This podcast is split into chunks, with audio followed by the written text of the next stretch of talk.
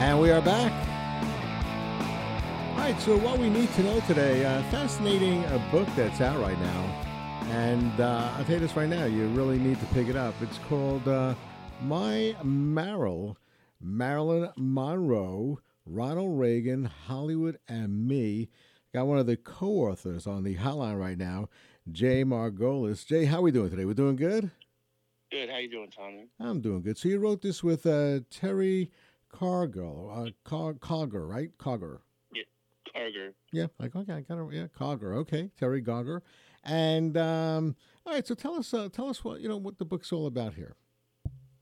Well, basically, this is a story about uh, Terry Karger, and uh, she was six years old when she met a 21-year-old Marilyn who was dating her 32-year-old father, Fred Karger, uh, who was a vocal coach at Columbia, who had been assigned to Marilyn to improve her singing voice for the 1948 film called Ladies of the Chorus. And so once you know uh, Fred was assigned to Marilyn, he immediately started dating her too, and that's when uh, you know um, Fred brought Marilyn home to the, meet the family, including uh, Fred's mother, who everybody called Nana. Of course, everyone has a Nana, Mm-hmm. um, and her name was um, uh, Anne Connolly. And what happened was is that there was like this relationship that developed between the family of Fred, Mhm. including the grandmother and Terry's cousins, and also uh, Fred himself. And it was like a, a relationship that lasted from 1948 until 1962 when Marilyn died. So effectively, this family knew her before she was famous, Mm-hmm. during the time she was famous, until her death. So they knew her longer than even any of her three husbands. Yeah, I would imagine so. And she, uh, Marilyn Monroe, used to babysit Terry, right? That's correct, and and that was uh, Terry's one and only babysitter at the time. she wasn't the famous Marilyn Monroe; she had just been starting out. Mm-hmm. But it was uh, kind of interesting to later say, "Hey, by the way, my babysitter was once Marilyn Monroe," and everybody's like, "Whoa!"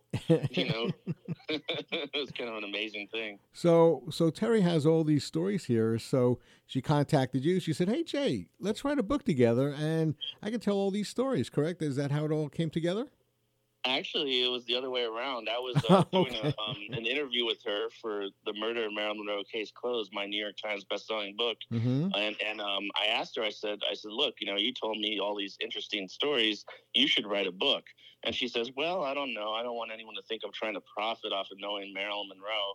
And she went and talked to her stepbrother, Michael Reagan, you know, the son of President Ronald Reagan, Mm-hmm. and uh, and said, hey, look, Michael, um, you know, Jay wants me to write a book, and uh, but I don't want anyone to think I'm trying to make some money off of knowing her because that's really not what I want to be known as, someone who's doing that. And and so Michael says, well, you could tell the real story about Marilyn, the, the one that you don't read about in these books, the one that's highly intelligent, the one that isn't the dumb blonde that's portrayed in the films that she, that studios keep forcing her to make. Mm-hmm. You know, you could uh, show that you know she's not really like that in real life. You could show who she is behind the image. And, and and a children's perspective, you know, nobody's ever told the story from the children's perspective of knowing Marilyn, and that's unique by itself. Can you can you imagine Marilyn Monroe babysitting you and doing sight words every week with her and having her take you to the park and giving you lunch, peanut butter and jelly? So basically, in this book here, is that what she gets into all the years she was with Marilyn, and she gives us behind the scenes glimpse that Marilyn was just a regular person, right? Absolutely, and you know what she what Marilyn loved about this family was that this family was born into a, like a famous type of family. You see, uh, uh, Fred's father was uh, Frederick Maxwell Karger Sr., and they called him Max. Mhm. He started Metro Pictures during the silent film era. You know, he knew uh, Nazimova and, and Rudolph Valentino and put him in his movies. And in 1922, when Max died, um, you know, Metro Pictures merged with uh, Goldwyn and Mayer and became MGM. So this was already a family that knew famous people. They weren't impressed by fame, and so they weren't like ready to go say, "Hey, there's Marilyn Monroe. Let me go sell her autograph down the street." So you know, they were saying, "Okay." And, and, and Marilyn was like, I love the fact that I can come to this family and they're not going to treat me like all these other people treat me when I when I get mobbed by reporters. I Mm-hmm. can come here and relax, be myself. This is like what it's like to be back to normal. When after she was famous, she knew that normal wasn't something she didn't go back to. Yeah. Now the title is My Meryl, Marilyn Monroe, Ronald Reagan, Hollywood, and Me. Is that what uh, she called her, Meryl? Uh, that's what Nana called her. It was a nickname. It's just short for Marilyn. Okay. And uh, it was something that only the Carter family called her. hmm And it was a name that stuck, and that was just something that they, they always uh, they referred to her as Meryl. Okay. You know, they, they called her um, Meryl for the 14 years that they knew her, almost 15 years. And uh, it was it's such a unique thing because, you know, Terry, when she was 11, her father married Jane Wyman, who had been recently divorced from Ronald Reagan. Yeah. So that's when Michael Reagan and Maureen Reagan became her stepbrother and stepsister. Michael wrote the foreword for the book. hmm And it's just uh, interesting how they got to hang out with Ronald Reagan. See, Terry's cousin, Terry's cousin Johnny was um, his parents were going through some marital troubles. hmm So Jane Wyman says, "Why don't you just come over with Ronald Reagan, you know, to the ranch, and it'll be okay, you know, and you can hang out with him." hmm And and um, and taught uh, uh, Ronald Reagan taught Johnny how to shoot a rifle, how to cut wood. hmm Uh, Terry had her own goat on the ranch Wow. you know and uh, johnny said that ronald reagan provided a fatherly love to him hmm you know during a time when he really needed it when his parents were fighting hmm Wow. I say so. That's why in the title it's Marilyn Monroe, Ronald Reagan, because obviously Ronald Reagan was a big part of the uh, the life here, exactly Yeah. yeah, and of course with Hollywood. So Marilyn Monroe, is there? Now I know I, I know you want people to buy the book, but is there some is is there something in the book that you can tell us that we never knew, or give us like a little glimpse into that if you can? Oh sure. Yeah there's uh plenty of things. That she Mhm. was um, a mischievous person she uh, Mhm. there was this thing um, that uh, that was called the devilish trio. Now you see marilyn had two friends. Uh, uh, terry's mother patty was an entertainment lawyer hmm and uh, she was the best friend of marilyn's along with uh, fred's sister aunt uh, mary Right. And so the three of them were the devilish trio Marilyn, Aunt Mary, and Patty, and they go around doing pranks. hmm And so one time, uh, Patty was dating Howard Thomas after uh, Patty had uh, divorced Fred, and he was a, a guy, a vice president of Packard Bell. So what do you get for the guy who's got a swimming pool and everything he wants? hmm And so they, they, uh, he, uh, you know, she takes this big present up to him with Aunt Mary, and says, "Here, open up your present." And it's a humongous, you know, present. And so he takes it apart and uh, unwraps the cellophane. Then there's Marilyn Monroe with the, you know, like dressed up with a red bow, and, and and she says, "Oh, it was getting stuffy in there, Howard. Thank you for unwrapping me." And he gives him a big kiss on the cheek.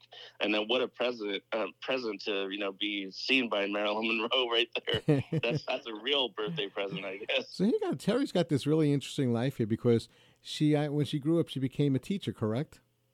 That's correct. And um, what's interesting about that was that that was actually influenced by Marilyn because when when uh, Terry was you know seven or um, eight, and then from then on every year. Uh, Marilyn would say, "What do you want to be when you grow up?" And sometimes they just got a popsicle. She said, "Oh, I like to drive an ice cream truck." Silly things like that, or be a spy if they went to go see a movie. But then one time Terry says, "I like to be a teacher," and and then Marilyn got serious and says, "Oh, well, that's really good. You know, children need you know teachers to look up to." She said that uh, you know uh, looks will get you far, but not as far as as a good education. Right, right. I, I see here that one of her students was a, a friend of mine, Micky Dolenz. I've had Mickey on the show many, many times. So that had to be pretty Yeah. interesting. That here, and, and, and at the time, I'm, I think Micky may have been part of a TV show, The Circus Boy or something. Maybe that's uh, how she got to teach him. I, you know, I, I would imagine that, right? When he was young. Well, the parent teacher conferences were very interesting. In fact, her father Fred used to come in there and Mhm. you know play the piano and have all the kids be excited by Mhm. his uh, you know ability to play the piano. she had Micky Dolenz as one of her students, uh, Richard Pryor. Richard Pryor's Yeah. uh, you know child also is uh, a daughter, I believe, for math. She Mhm. said she had her for math, um, which was interesting. So yeah. you know, it's just a lot of um, really uh, fantastic stories. Uh, See, Terry, it's like even though she doesn't really care about fame because she's been around it all her life, Mhm. it literally surrounded her even till this day. yeah. Like she went to the nurse's office, uh, you know, just before we went to press on this book, Mhm. you know, and um, she went to the pain doctor's office, and the nurse says, "Oh, I knew um, someone who oversaw the autopsy of Marilyn Monroe." And it, it turned out to be John Miner, then deputy district attorney, who always said that Marilyn was murdered. And so it's like her connections just keep going; it just never ends. Yeah. do, do do you touch on that in the book? You know, the mystery surrounding her death. Do you touch on that? Yes, absolutely. In fact, you know, the the biggest, uh, the last two chapters Mhm. deal with Marilyn's death. In fact, you know, with this, she has enough drugs in her blood to kill three people. Mm-hmm. That's what the toxicology reports came back with. And yet, the autopsy showed that she had an empty stomach, not one undissolved capsule from the purported 64 pills she supposedly took. Mm-hmm. Now, that doesn't make any sense. Now, what a coroner in New York, Dr. Sidney Weinberg, uh, said, who we quote from in this book, he said, Well, that's not possible that she swallowed these drugs orally because uh, you know you would expect to see undissolved capsules if you got 64 of them in your stomach. Mm-hmm. You know, the, where where did they go? You know, unless you didn't swallow them, Right. and and you have like enough drugs in your blood to, I mean, kill a whole like elephant. It's ridiculous. mm-hmm. And so, you know, there's no way that she wasn't injected or that she, uh, you know, didn't have it in some other manner. In fact, her uh, it was a purplish discoloration of her colon. And Peter Lawford told his third wife, Deborah Gould, he said uh, Marilyn took her last big enema. In fact, that's how uh, then Deputy District Attorney John Miner, who oversaw the autopsy, he said that Marilyn was was murdered with the help of an enema, which Mhm. made her unconscious. Mhm. And then, uh, you know, the housekeeper responsibly called an ambulance, Schaefer ambulance. I talked to three Schaefer ambulance attendants who Mhm. remember the call that night. Said that Joe Tarnowski took the call, and then James Hall and Murray Liebowitz were right around UCLA, so they took the call. They put a resuscitator on Marilyn. Her color was coming back. And then this guy comes in and says, "I'm her doctor. Give her positive pressure." So James Hall says, "Okay, you got to let the doctor take over." He and he pulls out a hypodermic syringe with a a, a, heart needle uh, affixed to it. It fills it up with a brownish fluid and then injects it into her heart. He says, "I'm going to pronounce her dead. You can leave." At first, they thought it was adrenaline, but then, like when the autopsy came out in 1982, you know, James Hall said, "Well, what's this business about her empty stomach?" And he kind of questioned about what he saw, but they Mhm. always reported that it was a brownish fluid, Right. which is right. not adrenaline, by the way. And, and you know a lot about this because your New York Times best-selling book really dives into all of this, correct? Absolutely. There were five eyewitnesses, the two attendants, James Hall and Murray Liebowitz. They say that Greenson murdered her. Mhm. You know, um, Murray Liebowitz said about James Hall's account, said it, it happened the way Hall said it did. wow. You know, and, uh, you know, P- Peter Lawford said the following that corroborates the ambulance attendants. He said, Marilyn has got to be silenced, Bobby told Greenson, or words to that effect.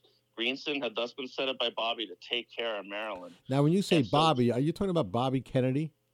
Absolutely. And Greenson was the doctor that the ambulance attendants were pushed aside by who injected her in the heart. Mm-hmm. Wow. And see, what happened was that according to Peter Lawford, the way that uh, Bobby got Greenson to do this was that Bobby called up um, Dr. Greenson.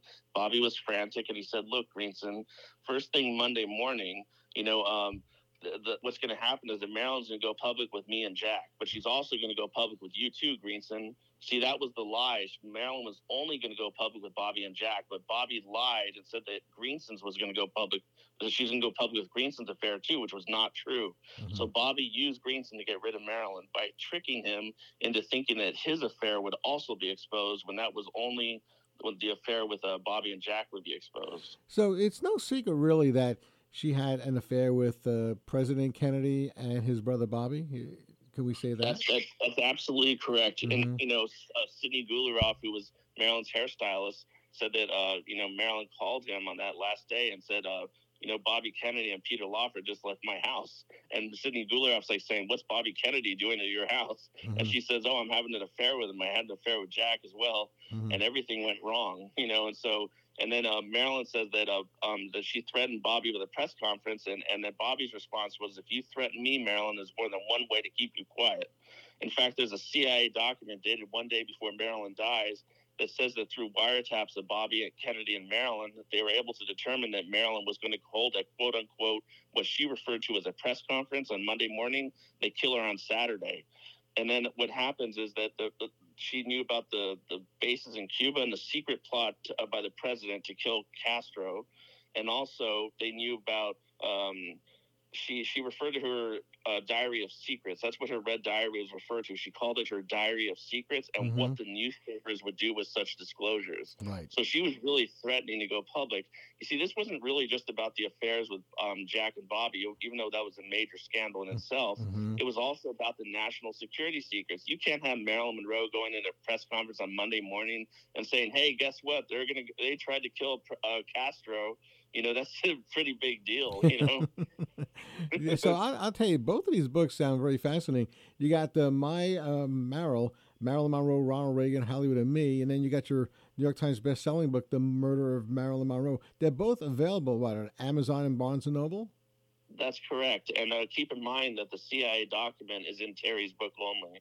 Oh, okay. Gotcha. So I'll tell you, this is uh, very fascinating. You're very fascinating too. You're also uh, highly Thank intelligent. I, I read a little bit of your uh, background over here, and you uh, graduated uh, summa cum laude from the University of Southern California. And uh, so you're pretty accomplished uh, yourself there. Jay, I'll. Yeah. I, uh, I graduated a year early because I uh, took ten classes in my last two semesters. I, I the lowest grade I got was an A minus, so this time I got ten straight A's. They don't have A pluses there, but yeah. you know, did the best I could there. I got a three point nine one. Mm-hmm. Well, I- I'll tell you this right now. You're you're a fascinating guy, and I wish you all the best Thank with uh, with this book as well. Okay, Jay Margolis, uh, co-author of My Marilyn, Marilyn Monroe, Ronald Reagan, Hollywood, and Me. Uh, thank you so much for joining us today. A lot of fun information here, a lot of great information, by the way. So thank you very much. Oh, th- thank you so much, Tommy. I appreciate it. Ah, my pleasure.